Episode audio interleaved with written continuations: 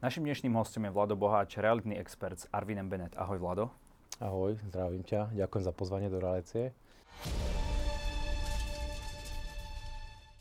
Vlado, aké je dneska byť v tejto dobe realiťakom? Ako ide biznis? No, my necítime nejakú akože zásadnú zmenu, čo sa týka no, trhu. Možno máme trocha menej dopytov, čiastočne spôsobené letom ale momentálne mám pocit, všetko je v poriadku v tejto chvíli. Keď si zoberieš tú ponuku, ktorú napríklad tu vy máte v Bratislave a ten dopyt, tak uh, už sa to nejako zastabilizovalo, alebo stále, stále, je to, stále pokračuje vlastne ten trend, že tých bytov je stále čím ďalej menej, ale tá, ten dopyt zostáva vysoký? Ten dopyt zostáva vysoký.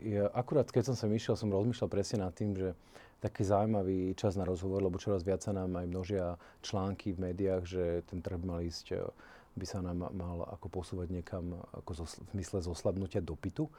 Uh, my to nejako necítime dramaticky, ale je pravda, že momentálne v rámci našej ekonomiky vidíme viacero d- faktorov, ktoré by mohli smerovať, že takéto niečo sa v budúcnosti stane, že nám klesne nejak dopyt v zmysle faktorov, ako sú napríklad to, že ľudia majú vyššie E, musia viacej platiť teraz za tie energie, inflácia im ukrajuje z ich reálnych e, príjmov a potom zase máme tie faktory, ktoré opačne hovoria, že inflácia je zase faktor, ktorý ľudí pozbudzuje dávať ne- do, peniazy do nehnuteľnosti.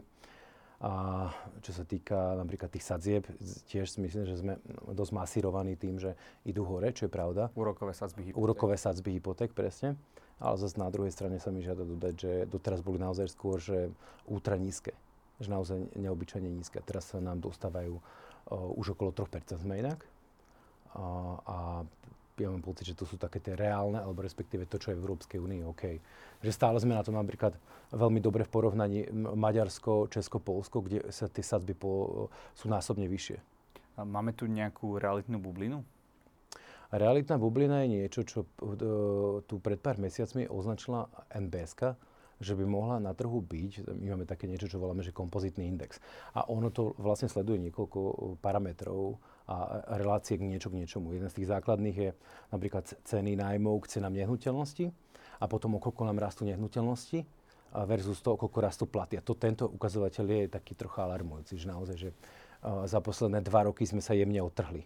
Že to, čo ja hovoríme stále, že od roku 2006 do roku 2020 nám platy narastli o 71%, nehnuteľnosti o 67% a teraz to rácio sa nám proste uh, vzdialuje tým smerom, že máme tu platy, ktoré rastú neúmerne k tomu, ako idú nehnuteľnosti. Čiže nehnuteľnosti teda idú oveľa viac. Uh-huh. Uh, je to tým, že sme sa konečne celým tým trhom priblížili nejakým spôsobom západnej Európe? Mm, ja si myslím, že tie hlavné dôvody sú mm, to, že tie, tie úrokové sadzby, hej, že ľudia vnímali ako veľmi výhodné investovať do nehnuteľnosti tým, že uh, tá spálka tej hypotéky bola veľmi, veľmi nízka.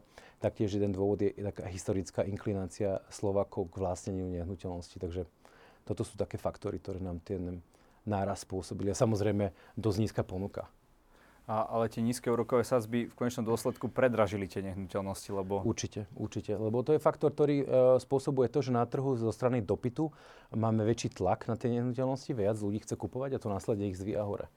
To je vlastne dôvod, prečo v posledných pár mesiacoch, čo keď sme predávali nehnuteľnosti v našej kancelárii, tak e, také tie e, nehnuteľnosti, ktoré neboli nejakým spôsobom veľmi špecifické alebo neboli e, negatívnym smerom, tak končili v licitáciách. To znamená, že reálne ten dopyt už v cene, ktorá, ktorú môžeme nazvať, že trhová, ten dopyt bol tak silný, že ešte na konci dňa sa zvýšili, zvýšila sa výsledná, výsledná suma. Keď si dnes uh, zobereš uh, ceny bytov v Bratislave, uh, je to na nejakom strope, odkiaľ to už nemôže ísť hore, lebo tí ľudia si to už proste s týmito platovými podmienkami nebudú môcť dovoliť? Výborná otázka. Ja mám pocit, že už aj tak uh, pred rokom, rokom a pol som tie ceny vnímal ako veľmi vysoké, ale videli sme, že ešte to išlo hore. To, čo pomaličky zažívame, hlavne keď nám prídu skupiny ľudí, ktorí nie sú úplne vysokopríjmoví, že majú také bežnejšie príjmy a prídu do banky, tak zistujú, že uh, pri tom, koľko tie nehnuteľnosti stoja a, a že pri 3% sadzbe hypotéky, že už na, na ňu niekedy nemajú. To znamená, že sú nutení niektorí ľudia ísť do prenajmu a prípadne kupovať menšie alebo ďalej od centra vzdialené nehnuteľnosti. Je to podľa teba niečo zlé, že viac ľudí začne bývať v prenajmoch, tak ako to vidíme vo Viedni, kde možno 3 štvrťka ľudí žije v nejakých mestských nájomných bytoch? Otázka je, že či to je e, zmena v zmysle životného štýlu, že niekto si povie, že nechce byť viazaný, je to je rozhodnutie. A druhá vec je, či nám klesá dostupnosť bývania. A to klesa, klesanie dostupnosti bývania je určite zlý faktor. A ďalší zlý faktor je, že všetko, čo sa... To, čo si my želáme ako odborníci, je to, aby tie veci boli trvalo udržateľné. Hej, to také niečo, čo je pre nás úplne ideál. Hej, tieto hore-dole, to, to nesvedčí to nikomu. A tento nárast, ktorý máme za posledné dva roky, tak ho nevnímam ako zdravý. Hovorím, že to otvor, hlavne to otvorenie nožníc medzi rastom uh, uh, miest obyvateľstva versus to, že koľko začali tie nehnuteľnosti stať. To znamená, že nejaké, uh, uh, respektíve také znormálnenie toho rastu cien tých je niečo, čo napríklad ja rozhodne uvítam spomínaš stále tie posledné dva roky vtedy, ale mali sme tu väčšinu času koronu, a veľa ľudí začalo pracovať na home office a tak ďalej a tak ďalej, menia sa aj tie a, pracovné návyky. To by som skôr očakával, že trošku možno tú Bratislavu by vyľudnilo, mm-hmm. aj z hľadiska toho, že keď sú lockdowny, tak si predsa mohli ísť niekde do prírody, čo je možno dostupné niekde, niekde v regióne alebo možno aj v zahraničí. Prečo práve cez pandémiu to takto narastlo? Je to preto, že Slováci už tak tradične uh, berú tú nehnuteľnosť ako nejakú istotu? Toto je určite faktor a znova sa asi oprem o tie, o, o tie hypotéky, čo boli. Ja viem, že vtedy, keď, keď prišla korona a sa ma pýtali ľudia na to, na môj odhad, tak som všetci veľmi vtedy čakali, že príde nejaký dramatický prepad. Ja som hovoril, že nič také neočakávam. A čo veľa ľudí boli ich prekvapení, že taký, taký e, z tohto vývoja, že nám to ešte takto išlo hore. Mm, ja si myslím, že e, v obehu bolo dosť veľa peňazí, bola všeobecná, by sme taká eufória skupovania nehnuteľností. A hovorím, že u nás sa ľudia snažia, keď zarobia nejaké peniaze navyše, alebo majú, majú takúto možnosť, že viac sú náchylní, keď, keď si vyberajú nejaké portfólio, do čo dajú peniaze, že tá, tá nehnuteľnosť je, výber, je, je výborný nástroj. A hovorím, a ďalší ten prvok bol ten, že keď niekto chcel kúpiť nejakú dobrú nehnuteľnosť, tak tá, jeho, tak tá ponuka bola relatívne slabá. Je to podľa teba dobrý nápad kúpiť si najmä tomu investičný byt, uh, možno ešte aj v dnešnej dobe, alebo to, čo sa dialo aj cez koronu, ale možno aj pár rokov predtým, že zmohla sa nejako, nejakým spôsobom tá naša ekonomická sila a ľudia videli toto ako takú najľahšiu a povedzme najbezpečnejšiu voľbu, ako kam dať peniaze? Mm-hmm. Akože ja si myslím, že m, veľmi záleží od o, konkrétnej situácie toho človeka. Ja čo hovorím je to, že aj keď niekto má pocit, že nejaká kríza, že to je nejaká najhoršia vec, čo môže prísť, určite to nie je príjemné, ale skôr sa nastavme historicky, ako veci boli, že vždy nám prišlo nejaké obdobie nejaké, nejaké krízy, potom sme sa začali dávať hore, potom bol vrchol, zase nám to trocha kleslo. To znamená, že ja väčšine e, ľuďom e, väčšine e, radím, aby sa pripravili na to tak, že keď bude nejaká kríza, aby mali nejaké rezervy a neboli nútení v nejakých, by som povedal, nech, sa, nech to neberú ako nejakú úplnú katastrofu, nie sú skôr pripravení finančne na to, že keď niečo sa stane, že aby to nebolo, aby mali nejaké rezervy. No, ale otázka je, či, či práve všetky tie rezervy ľudia nenarvali do nejakého toho investičného bytu a teraz horko ťažko uh, splácajú tie splátky. No, toto je, asi není úplne ako si zodpovedné ekonomické správanie. Človek by tam mal mať nejaké rezervy. Jed, jed, jeden taká vec, ktorá veľa, veľa ľuďom nie je známa, je tá, že, že v rámci posledných rokov, keď si ľudia brali hypotéky, tak NBSK vsunula do toho procesu toho, či sú vhodní na to, aby tú hypotéku dostali, taký zaujímavý parameter. A to je to, že ako keby MBS, ale respektíve posudzovateľ z banky má nasimulovať, že keď sa úroková sadzba hypotéky zvýši o 2%, či ten človek stále bude schopný zvládať.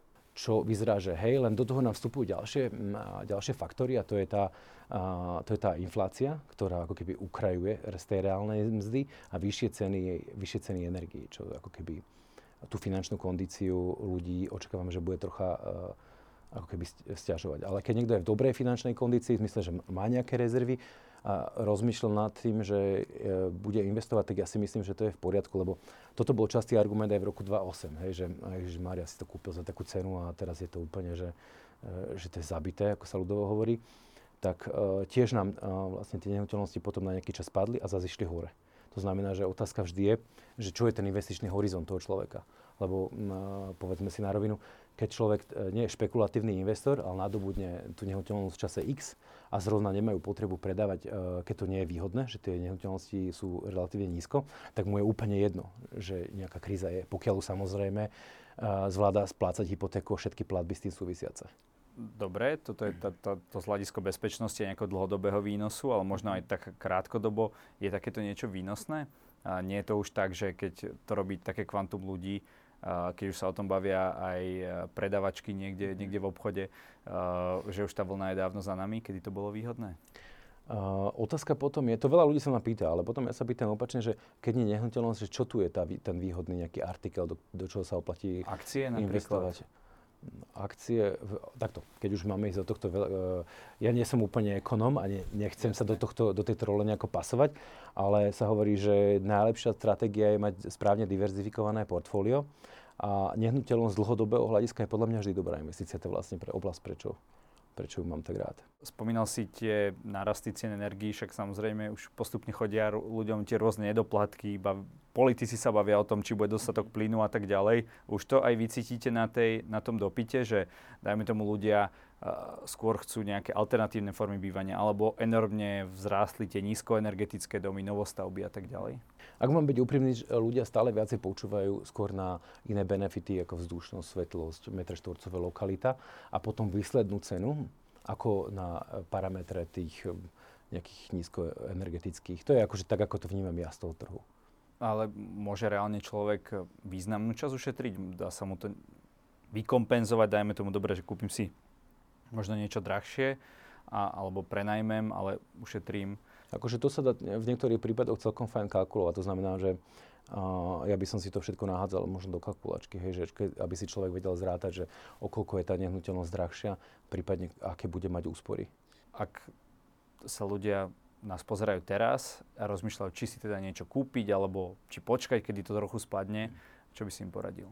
Mm, ono to je veľmi ťažko špekulovať, lebo aj e, ja, čo sa v tom význam, hej, mám v tom niekedy takú dilemu, že ako pres, akým smerom sa bude ten trh vyvíjať.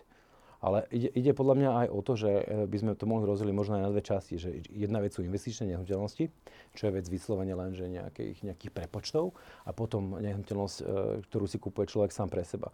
A v tom prípade ja mám pocit, že nehnuteľnosť by mala byť skôr taká nejaká úžitkový nejaký artikel z vonkajšieho sveta, ktorý ti umožňuje žiť kvalitnejší život. A pokiaľ si finančne na tom OK, tak podľa mňa človek do toho má ísť. Keď si vzráta, že napríklad, hej, narodí sa mu dieťa, a má na to peniaze a chce ísť do väčšieho. Neviem, či je úplne správny prístup teraz to, vzadu si to rozhodnutie v prospech nejakého rozhodnutia, ktoré nevieme, či ako príde, lebo ďalší faktor tohto celého je to, že veľa ľudí tu skloňuje to, že malo by prísť nejaké ochladenie ekonomiky a s tým súvisiaci, že nehnuteľnosti mohli, mohli ísť dole, ale máme tu faktor ešte inflácie a e, zdražovania cen materiálov plus to notoricky omielaný, uh, omielanú, omielaný deficit bytov, hlavne tu v Bratislave, o ktorom trhu primárne hovorím. A to sú faktory, ktoré vôbec nemusia podporovať tieto, tento narratív. Aká, aká lokalita v Bratislave je taká, že by si povedal, že sa pekne rozvíja a že mm-hmm. tam je dobré uh, si ten byt kúpiť?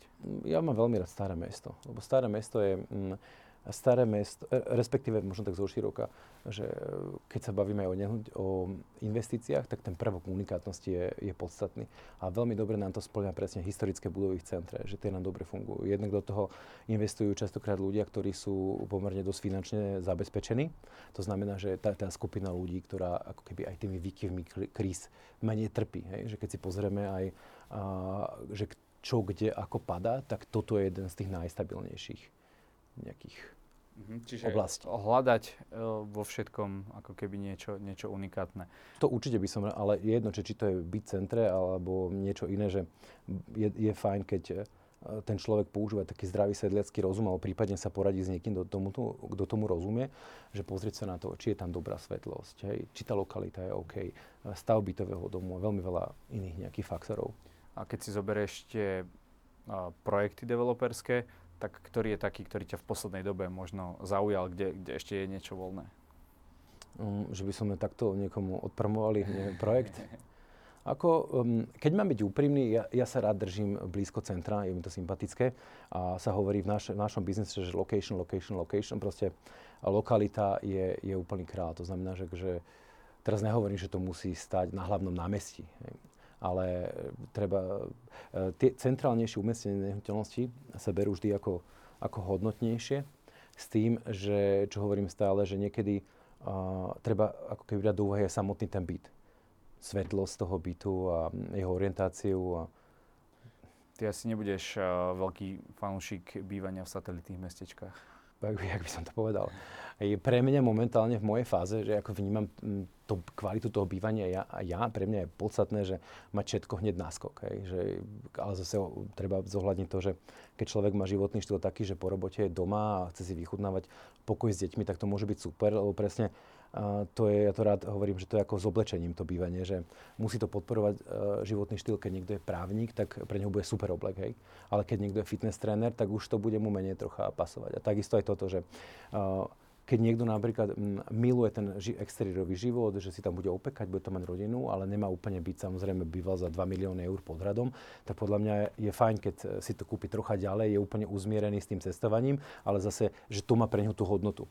A ináč to je uh, jeden z tých faktorov, ktorý podľa mňa každý by si mal presne zvážiť, že predtým, než začne uh, zvažovať, že zmení bývanie, že mal by si sadnúť sám so sebou um, a pouvažovať, že čo sú pre neho priority či to je blízkosť dochádzania, či to je, že chce mať exteriér, či to, že chce mať nejakú úplne fancy štvrť, či, či mu záleží na dokonalé občianske vybavenosti, lebo tu neexistujú žiadne, žiadne odpovede. Hej, aj keď ja napríklad s kamošmi toto brainstormujeme, ktorí sa poznajú, tak častokrát máme úplne protichodné pohľady na to. Jasné, možno ten záujemca sa už tak uh, vnorí vlastne do tých prepočtov, do tých metrov štvorcových, do tých lokalít a tak, že, že potom aj zabudne na tú, na tú prvotnú myšlienku, čo by mi kde mohlo sedieť. To je veľká pravda. Veľa ľudí hovorí, že, mm, že, že toľko faktorov sa na neho valí, že nevie, že čo má ako keby zvažovať. Ale teraz sa bavíme hlavne ale o bývaní, keď človek si ho vyberá pre seba. Ja mám takú zaujímavú mm, pomôcku, ktorú radím klientom aj mojim kamarátom, keď si kupujú nehnuteľnosť, že pokiaľ sedí lokalita, pokiaľ sedia metre štvorcové a všetky tieto základné veci sú OK, lebo ostatné si vieš prerobiť, že nech si predstavia, že nedela ráno, a že či si vedia v tej nehnuteľnosti predstaviť preleňošiť celý deň.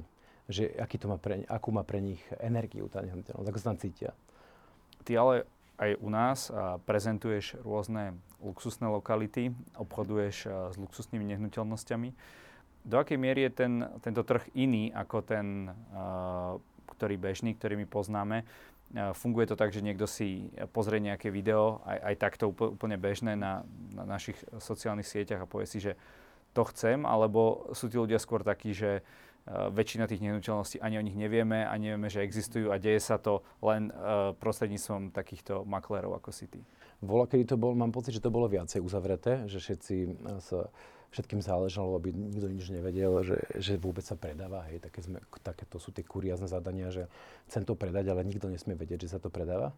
Ale mám pocit, že teraz sa to trocha otvára a aj ako sa pomaly uh, mení taká socioekonomika alebo respektíve štruktúra tých bohatých ľudí, tak sa aj menia tie nástroje. To znamená, že o, teraz e, máme naozaj že dosť bohatých ľudí, ktorých, o ktorých keď ne, respektíve takto, keď niekto má predstavu, že to je nejaký úplne uzavretý okruh pre boháčov, tak mám pocit, že uh, tými informačnými technológiami a všelijakými vývojmi aplikácií a veci, ve, vecami, ktoré ma niekedy nenapadnú, že sa k prostriedkom dostávajú aj ľudia, ktorí ktorých nevie, nevie človek zasiahnuť tým, že im napriamo zavolá, či to nechce.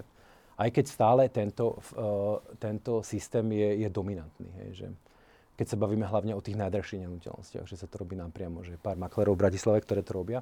A keď niekto také niečo chce, tak im zavolá, lebo je pravda, že aj u nás uh, väčšina tých nehnuteľností sa nikde ani neobjaví, že to mm-hmm. na trhu. Ale tie, čo sa objavia, neznamená, že sú horšie, ale znamená, že um, osoba, ktorá ich predáva, um, proste je s tým v pohode taká najviac top lokalita na luxusné bývanie by bola kde? Mm, okolo Slavina určite.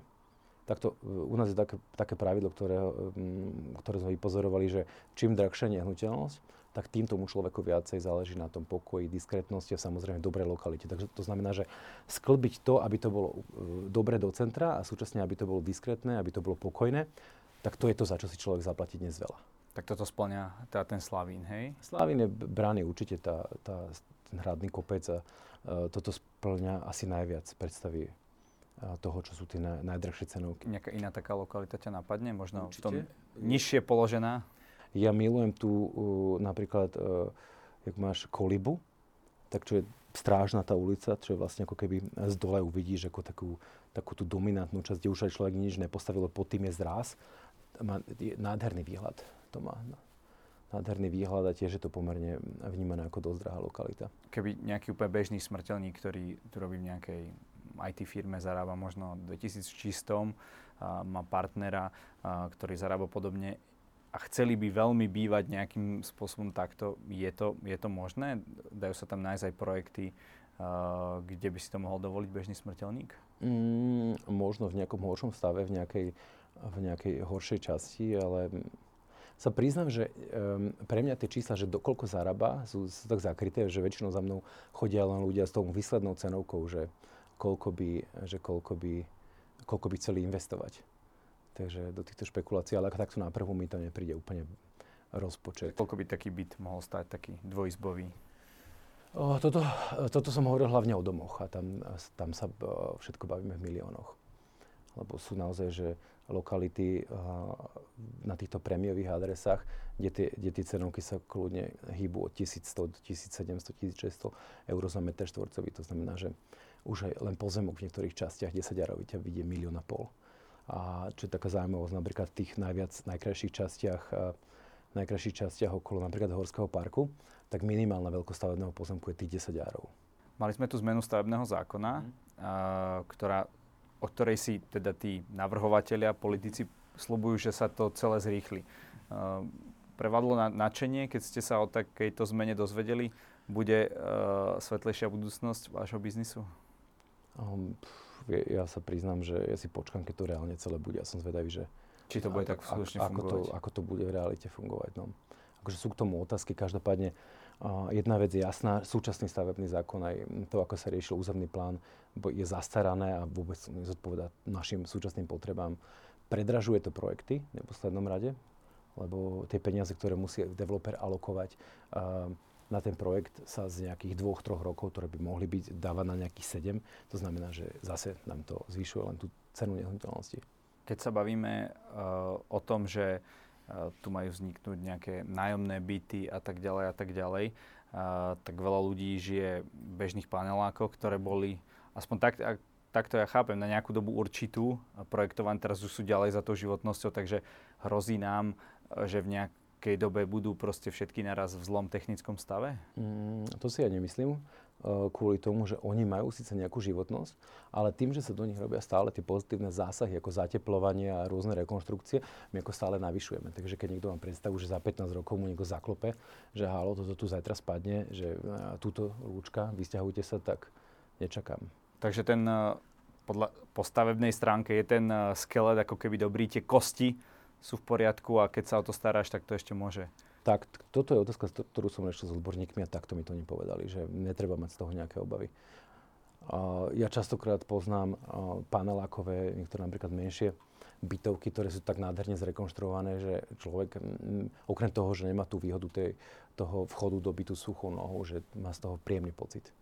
Napadne ťa momentálne nejaká lokalita, kde by človek mohol ešte ušetriť? Alebo že kde to ešte nie je také drahé, ako by mohlo byť? V rámci Bratislavy? Napríklad. Mm, ťažko povedať. Mňa naozaj, že mňa osobne niekedy prekvapia lokality, že kde by som ich označil také, že, že majú ešte potenciál, že nie sú úplne dovršené. A tie cenovky, že sú, nenazval by som ich, že sociálne príjemné, keď to môžem takto. Takže to už, e, táto doba už bola. Tak uh, developeri sa snažia to samozrejme predávať za čo najviac. Viacero z nich verí, že tie cenovky ešte pôjdu hore, viacero z nich um, má takú politiku, že nemá na trhu úplne všetko, čo uh, nemá na trhu na predaj všetko, čo sa dá predávať, lebo veria tomu, že tie cenovky budú ešte drahšie. My sme tu mali aj bratislavského primátora a on hovoril o tom, že developeri častokrát obchádzajú tie pravidlá územného plánu, že apartmány a potom dávajú ľuďom na trvalé bývanie a tak ďalej. Ako sa na toto pozeráš? Je to nutnosť v tom stave, v akom dnes sme? Predtým, keď... E, tam, no, treba povedať, že ten, starý, ten stavebný zákon aj ten územný plán, proste to sú veci, ktoré, ktoré nevždy ti dávajú takú ľudskú logiku. Ale vždy na konci dňa to je o osobe toho developera. Jak, jak úradník môže byť, e, môže byť e, používajúci zdravý sedliacký rozum a snažiaci sa akože urobiť takú proste dobrú, spravodlivú vec tak aj developer rovnako. A niektorí, mm, niektorí sa snažia to obchádzať tak, že si poviem, že však jasné, že to je blbosť, celé to, čo tam je. A niektorí samozrejme, ktorí, ktorí majú tú uh, svoju morálnu stránku takú flexibilnejšiu, tak tí samozrejme idú úplne že, že na kos. Takže e, odpovedať na túto otázku by bolo možno také veľmi znepresňujúce. Že to záleží na tom, že ja to vidím aj keď komunikujem s niektorými developermi, hej, že riešia tam nad rámec niektoré veci, proste rozmýšľajú nad tým, že do budúcna by tí ľudia nemali problémy, aby to bolo naozaj celé úplne tip-top a niektorí sú proste takí, že uh, idú úplne na kosť. V zmysle, že dávajú aj na hranu toho, uh, alebo chcú dávať na hranu toho kupujúceho. A zlepšujú sa časom tí developeri? Uh, keď to zoberieš, už, už pôsobíš nejaký ten rok na tejto scéne. Ako to vidíš? Um, ja si myslím, že hlavne tí, ktorí uh, robia dlhodobo, tak chcú mať dobré meno, záleží na, na tej reputácii. A ono to je vždy také, že, sa to, že developeri majú pohľad e, na tých kupujúcich, že niektorí že môžu vymýšľať príliš, ako napríklad je tie všetky stavebné úpravy, ktoré si snažia si oni urobiť. Potom napríklad kupujúci majú pocit, že však za také peniaze si v, tom, v, to, si v tej bytovke môžem robiť, čo chcem, čo sa týka tých nejakých úprav. Takže ja mám nejaký stupeň precho- pochopenia aj pre tú stranu, aj pre tú druhú stranu tá pravda je vždycky nejak tak v strede. Je nejaký spôsob, ako ťa môžu tí developeri ľahko podviesť? Čo, na čo, kedy ti má zablikať nejakým spôsobom tá kontrolka, že s týmito pánmi ja nechcem obchodovať? Je dobré si pozerať nejakú históriu. Ja verím tomu, že ľudia sú väčšinou sa správajú z nejakých vzorcoch a keď niekto urobil predtým nejaký úplný nejaký fuck up, čo sa týka nejakého projektu, že niečo hrubo zanedbal alebo dokonca niekoho podviedol, tak nie, nie, nie je úplne vhodné spoliehať sa na to, že mm, to bude teraz inak a opačne.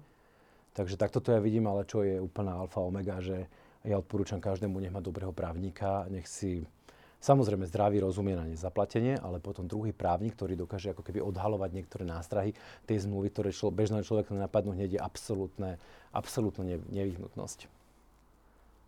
Mm-hmm. Tak na tým tak rozmýšľam, že či pri každej, že či už sa musíme tak báť, že každú zmluvu si musíme naozaj uh, takto ošetriť, ale predpokladám, že pri tom bývaní, ktoré možno raz, možno párkrát za život, asi by si to človek mal nechať skontrolovať. Určite, lebo to je taká vec, že keď človek si objedná z eBayu slúchatka a nevidie to, tak si povieš, OK, objednám si druhé. Ale keď e, niečo, čo sa týka tvojej nehnuteľnosti a strechy, strechy nad hlavou a pre väčšinu ľudí je to najväčšia investícia, ktorú robia, tak ťa vie e, doviesť do pomerne veľkého diskomfortu na niekoľko mesiacov. Čiže nechcem e, demonizovať developerov, to vôbec. Len tam ide o to, že sa hovorí, dobré, dobré zmluvy robia dobrých priateľov a e, jedno z najhorších miest, kde človek môže šetriť, je na, na tom, aby dobre právne posúdil, do akého vzťahu sa chystá a či má pokryté všetky rizika. No a potom to ako funguje, že dobre, právnik tam niečo nájde a čo ten developer zmení pre teba tú zmluvu, alebo ti povie, že ja to predávam s touto zmluvou. A... Tak toto môže byť, ale napríklad teraz ja som skôr hovoril, teraz nehovorím úplne o tých najväčších. Byť, že v zmysle, že zmenia tú zmluvu, alebo ťa pošlú ďalej? To, čo som chcel povedať, je to, že teraz nehovorím úplne o tých najväčších hráčoch, ktorí majú fakt, že majú históriu, uh, veľkú históriu uh, postavený stoviek nehnuteľností, ale ja hovorím častokrát toto konkrétne, aby som tu nerobil nejakú potom hystériu, že tu všetci si budú dať prerábať zmluvy. Väčšinou tí veľkí veľkí hráči tie veci e, ani nemenia a väčšinou sú úplne, že je to v pohode. Ale skôr hovorím o to, keď niekto si chce e, postaviť, keď niekto si chce kúpiť v nejakom trojdome nejaký byt, alebo si ide si kúpiť nejaký domček a, a to meno nie je úplne, nie je úplne nejaké zvučné.